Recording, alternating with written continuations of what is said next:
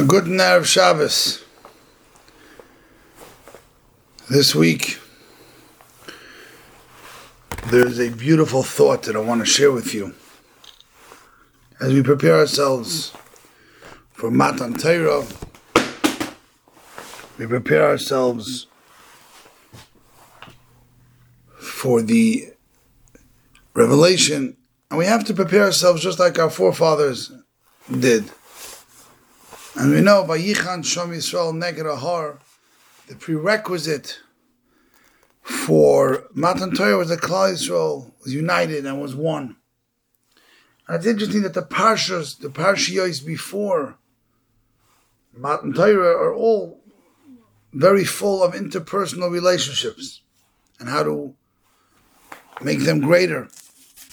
And I want to share with you, there are two psukim that are just uh, two psukim apart. They have the same word, a word that's not really used otherwise. And they mean two different things, and I'd like to draw a parallel. The Pasuk speaks about V'chisimkru memkar la if you do business, if you're selling, economy ad The Pasuk says, Al toinu ish es achiv. What does that mean? Do not afflict your friend. Says Rashi, this is going oinos mamin. This is an avera called oino. It's a dairaisa to overcharge or to undercharge. Both ways for both the seller and the buyer. So again, loisoinu. What does that mean? Don't afflict or don't. And what does that mean? Don't hurt someone through oinos mamin. Again, if you overcharge by a sixth of the value or you undercharge, that's called a no. Just two psukim later, the pasuk says again the same words v'loisoinu. V'loisoinu ishes hamisai. Again, don't be, don't hurt your friend. Says Rashi, this is oinos devarim.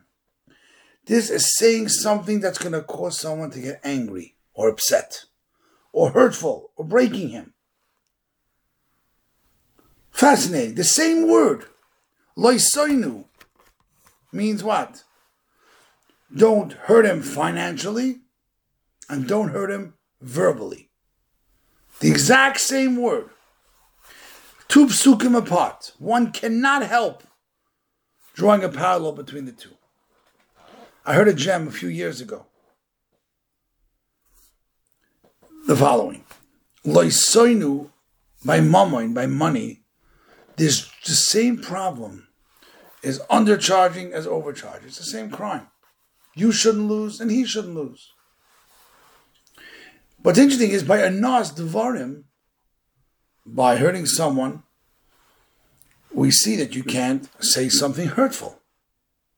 But how about the other way? How about the opposite? People are just careful about one way. Just don't say something hurtful. Well, people don't realize, just like it should be the other way as well. You should be proactive in building. I want to think about that. It's not enough just not to say something hurtful.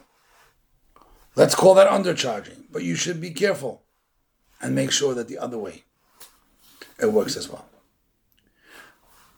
People have to realize it's not enough not to say something hurtful. You need to take the opportunity to say things positively.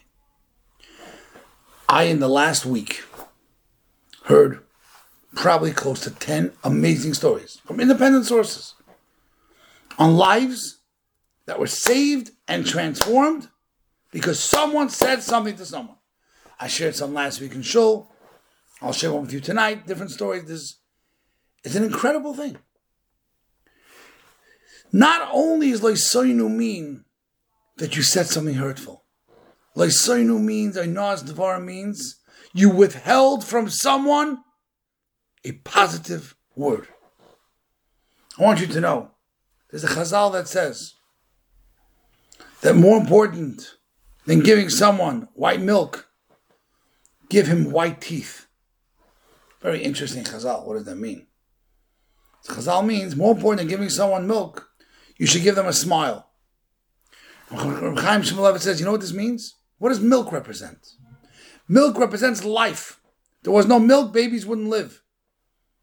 A baby lives on milk. Says Chaim Shmuel you know Chazal teaching us? Sometimes more important than giving someone life, or as important as giving someone white teeth, giving someone a smile. Not enough can ever be said about what you could do to someone who's going through a rough moment, and you just say something like, "Oh, you really, you daven nicely. You know, you're amazing. You're so thoughtful. You're so kind." It's I'm sharing with you. There's not enough. I'm going to share with you a story that has both of them. It has the negative and the positive, and how one could have outdid the other. In this, in Yerushalayim, there was a Rav of Yerushalayim for many years, was Rabbi Yisrael Yaakov Fisher. Incredible, incredible Gaon Olam, tzaddik. And in his neighborhood, unfortunately, a young mother passed away, leaving behind a bunch of little children. The oldest being a teenage boy. And as a Yosem does, the boy would daven for the Yomid in Rabbi Soyanki Fisher Shul called Zichron Moshe in Yerushalayim. And he'd watch him, he'd come in and come out. One day there's a bang on the door, and this Alman, this man who just lost his young wife, crying bitterly. He says, Come in, come in. He figures he's to cry about, you know, he's alone with his kids and how hard it must be. And Rabbi Fisher asks him, So let me hear, what's your issue? He says, You know my issue is? My 15 year old son refuses to, to continue davening and saying Kaddish for his mother. He says, Why? Says, This morning after davening, somebody walked over to him and told him, You know, the way you daven, it's so fast that Hashem doesn't hear it anyway. I don't know if it's any point. And just. And the boy who was a broken yasam, came home and was crying uncontrollably. Listen to the greatness. Rabbi Fisher sits there and he's crying with the father about how a young yasam has to go through so much. And then he says something in his humility. He says, You know,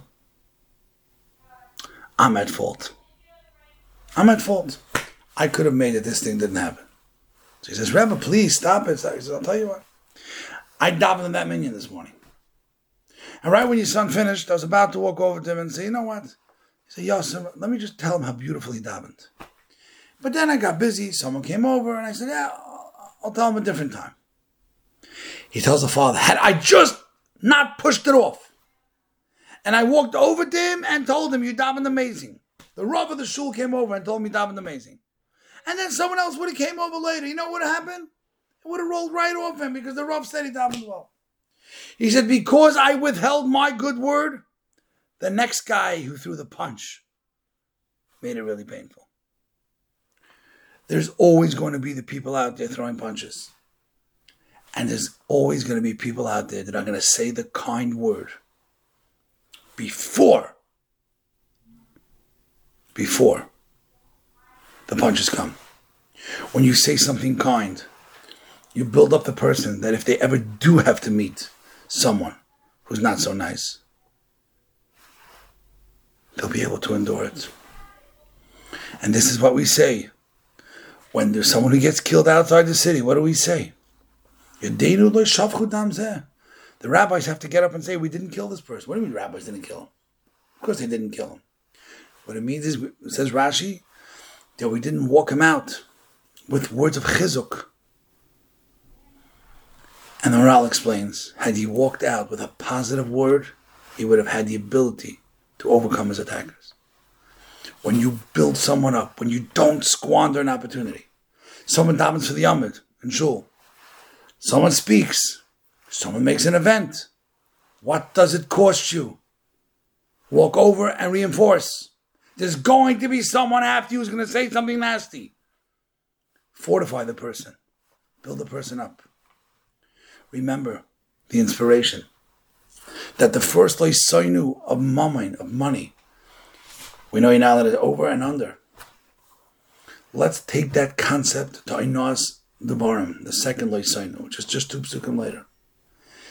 Don't only do I know by saying something hurtful. You could also do I know by undersaying. Because I know it works both ways. Not over, and not under. Equally guilty is one who doesn't say something positive when they can. You can save lives. I'm not going to share, I don't have time for another story. But just last week, someone showed me a story that Rabbi Y.Y. Jacobson said over, and it got very publicized about a young man who came to him, who's been thrown out of 10 yeshivas. And he was thrown out of, um, unbelievable. And he was an adult now, married with a family. And he said, What was your story? And he said, My parents threw me out of the house. They put me on a one way ticket to Israel and said, Find yourself someone who likes you. Because I was thrown out of every yeshiva I went into. So I was sitting in a shul. I landed in the of a shul in Bnei Brak. I just landed there. I just plots down. For no reason, he says. And he sass, Holocaust survivor named Reb Usher Archik, I think it was the name. He brings it with the name. After davening, everyone ran out. The 95 year old man had nowhere to go. And this Bacher had nowhere to go. And he calls him over. He says, Young man.